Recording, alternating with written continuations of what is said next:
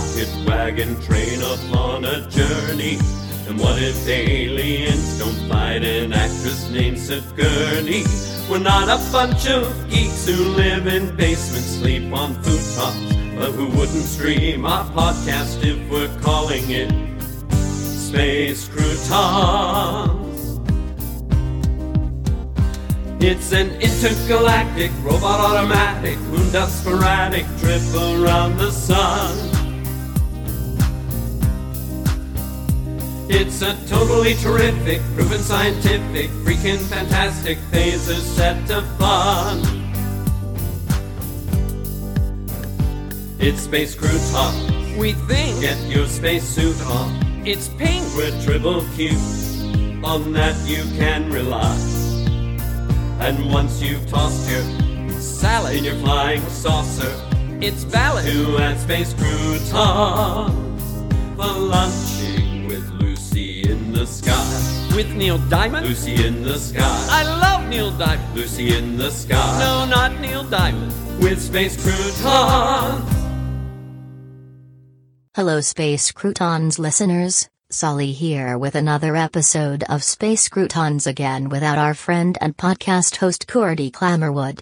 I am podcasting today from a nondescript utility closet at Grover's Mills Middle School with my new friend Seaver. Hey, Seaver has been out on his skateboard investigating the area where Curdy vanished. Any updates on Curdy's disappearance? I didn't find anything else about your friend, but I nailed my first ollie. I got it on my GoPro. Want to see it? Perhaps later. Okay. I was hoping to make some progress on Curdy's situation, but still, nailing an ollie is a noble accomplishment and something to be proud of as an adolescent human.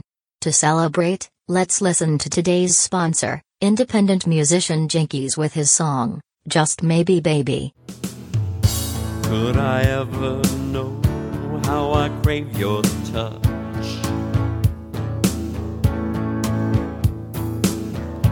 Could I ever know I'd feel this rush?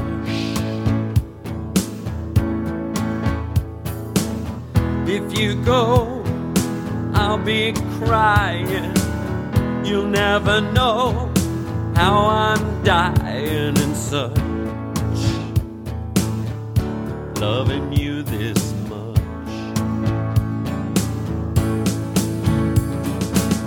Gone are the days of living for myself.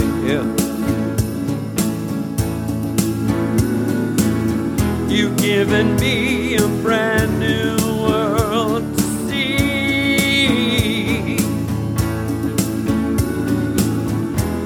baby, I'll do everything I can.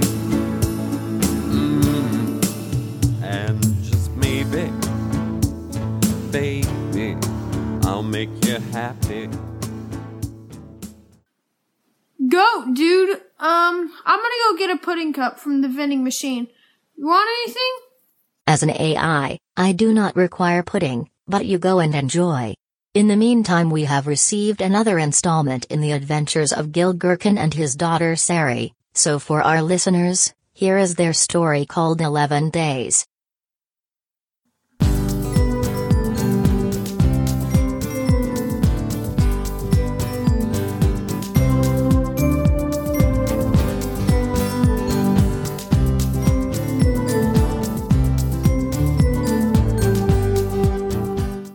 Sari's mother died a few years ago, and we've had a hard time coping. We needed some father-daughter time, so I booked us a trip to England. And on our second day, we headed out on an excursion and somehow lost 11 days. What I'm about to play is a recording that we discovered on my phone a few days after we left England. Neither Siri or I remember much about what happened during that time, but we have been able to piece together some of it. As strange as it sounds, we believe the events on the recording to be real. So, here we go.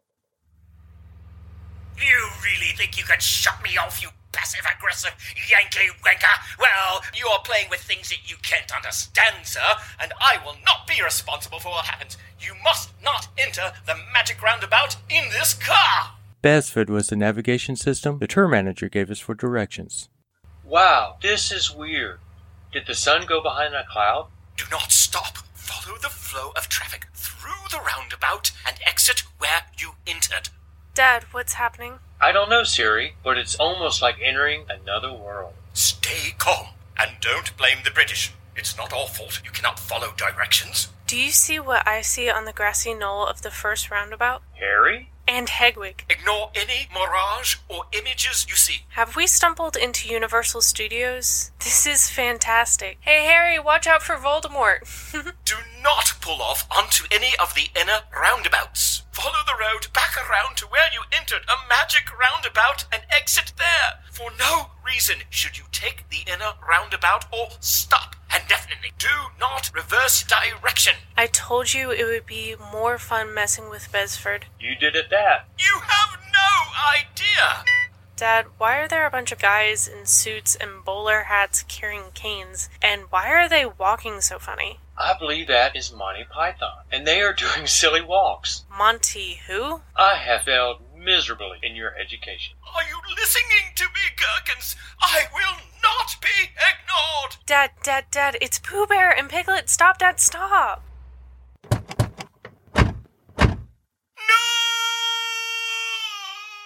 Now here's where it really gets weird. Up until now, the recording was done on my phone. What follows is a recording that we think came from Siri's rental phone, the one we leased in England. And what is really strange is that it was sent to my phone after we returned to the States. I can only guess it was sent by a technician in the phone store. I also need to give you a little background. Pooh Bear and his friends were a big part of how Siri dealt with her mother's death. We read and reread the stories whenever she was sad. To this day, she still has a full set of books and stuffed animals in her room.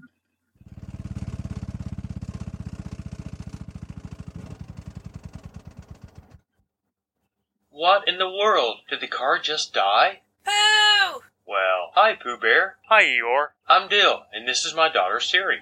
Thanks for noticing me. A hug is always the right size. Tell her, Pooh. Tell her about Roo and my tail. What? Siri, we need to check out the car. Hold on a second, Dad. Go on, Pooh. You see, Seer, our friend Roo is missing, and his mother, Kanga, asked us to help find him. We're searching the Hundred Acre Wood, and we're in so much of a hurry. Oh, sure. Don't worry about my tail. Your tail? Roo borrowed my tail for his kite, and it's not much of a tail, but I'm sort of attached to it. Then we should find your tail and Roo while we're at it. Oh, bother. It's a blustery day. Let's start at the last place you saw him. Roo! Roo! Oh, Roo, where are you? Roo! Roo! He's not over here. Roo! This is the field where Roo normally flies his kite. It's a blustery day, and the wind is blowing northeast. Dad, are you thinking what I'm thinking? It is a blustery day. Follow me. Roo! Roo! Roo! He's not over there. Roo! Roo! Roo! Oh no, I think we're lost. I am not lost, for I know where I am. But, however, where I am may be lost. Roo! He's not over anywhere. Roo! Oh, Roo, we're looking for you. Roo! Tail. Oh, bother. There he is. Hey, Pooh. Oh, Tail, where have you been? Hey, Eeyore. Thanks for noticing me. Did you come to play? Let me get this kite down and then we can play football.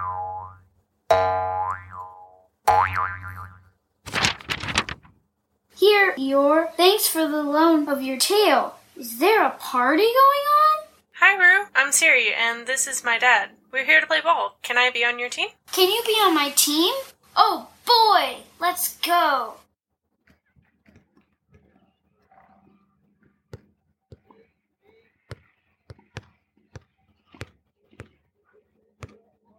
Let me tell. Mom. Mom. Mom!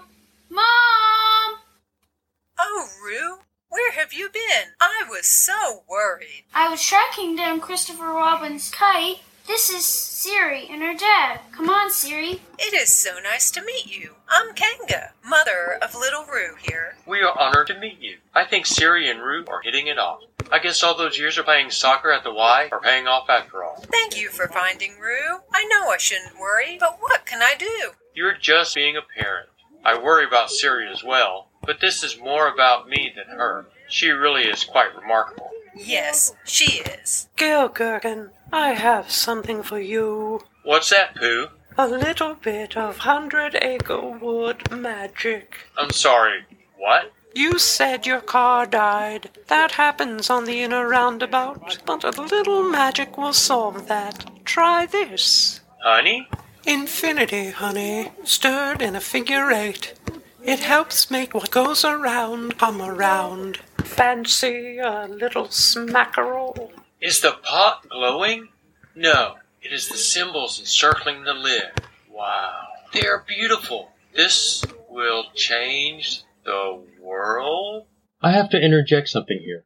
I actually have a vague recall of something having to do with this. It's really weird, but I think I remember cartoonish bluebirds and butterflies with the Beatles' Yellow Submarine song playing in the background, and I had a sense of peace that I never had before or since. Anyway, that is the last of the recording from Siri's phone, but my phone picks up for just a few seconds. Siri, plot us a route for home. Bear left onto A4259 to Swindon. Thanks, Siri. I think the sky is clearing up. There you are, Gherkins. Thankfully, you appear to have barely escaped the roundabout.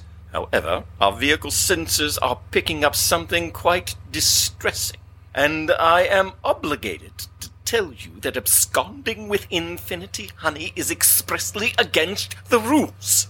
Now, follow my directions back to the hotel, where we will deal with your irresponsible behavior accordingly. And rest assured, we will not be returning your security deposit. It wasn't until we got back to the hotel that we discovered we were gone for 11 days. Again, we didn't find the recording on my phone or get the audio file from the phone store until we got back to the States. But we did smuggle back a tasty smackerel of Pooh's Infinity Honey.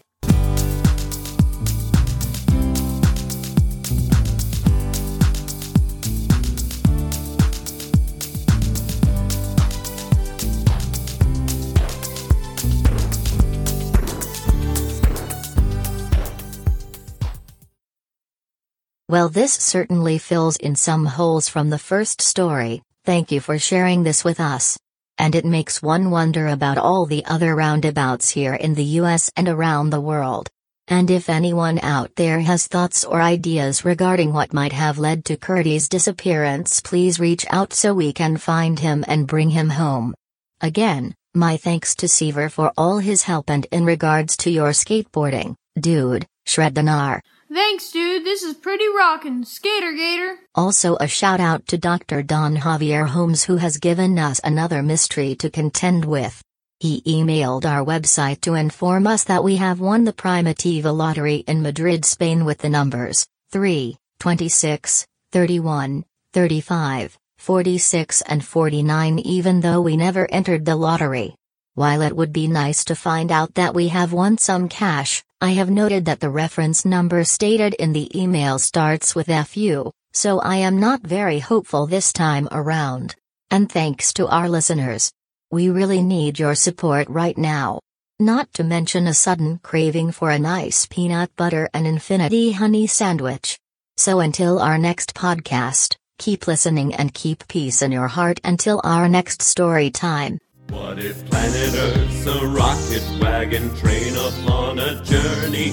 And what if aliens don't fight an actress named Sigourney? We're not a bunch of geeks who live in basements, sleep on futon's, but who wouldn't stream our podcast if we're calling it Space Croutons. Space Croutons is a work of original fiction. Similarities to persons, situations, or events, real or fictional, is coincidental and unintentional. Created and written by Jerry, Jace, John, Della, and Jeff Goodson. Episode 16 story by Jerry. Original music by Jeff. Production by Jerry, Jenna, Della, and Jeff. Featuring the voice talents of Jerry, Jenna, Barry Shea, Joel Blakesley, Gene, Jeff, and Sally. Entire work copyright 2020 by Jeff, John, Jerry, Della, and Jace Goodson. This has been a Good Witch audio production.